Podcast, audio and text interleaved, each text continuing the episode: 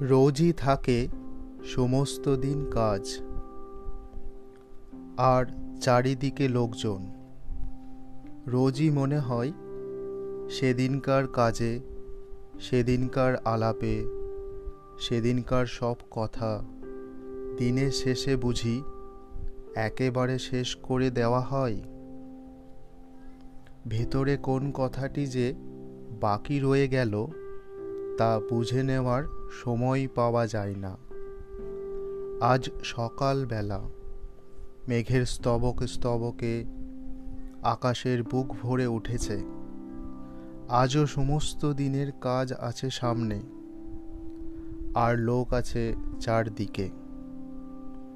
কিন্তু আজ মনে হচ্ছে ভিতরে যা কিছু আছে, বাইরে তা সমস্ত শেষ করে দেওয়া যায় না।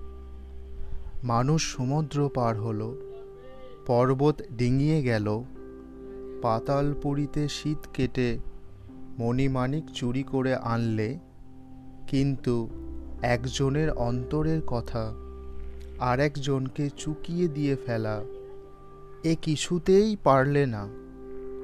আজ মেঘলা দিনের সকালে সেই আমার বন্দি কথাটাই মনের মধ্যে পাখা ঝাপটে মরছে।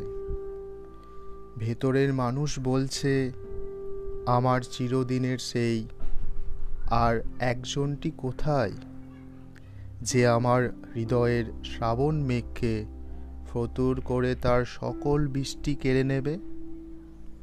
আজ মেঘলা দিনের সকালে শুনতে পাচ্ছি সেই ভিতরের কথাটা কেবলই বন্ধ দরজার শিকল নাড়ছে।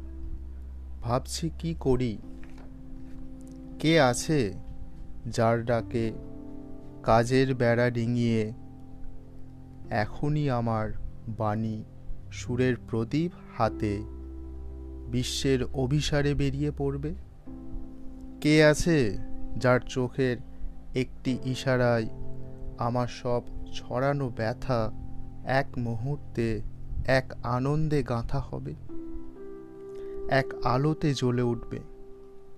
আমার কাছে ঠিক সুরটি লাগিয়ে চাইতে পারে যে আমি তাকেই কেবল দিতে পারি।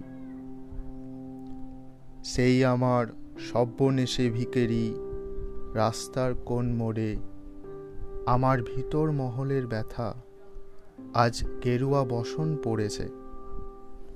পথে বাহির হতে চাই সকল কাজের বাহিরের পথে।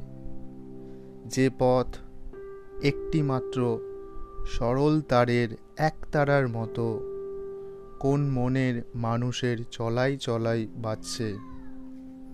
আজ পড়েছে গেরুয়া বসন, আমার ভিতর মহল। আজ পড়েছে গেরুয়া বসন, আমার সকল ব্যথা।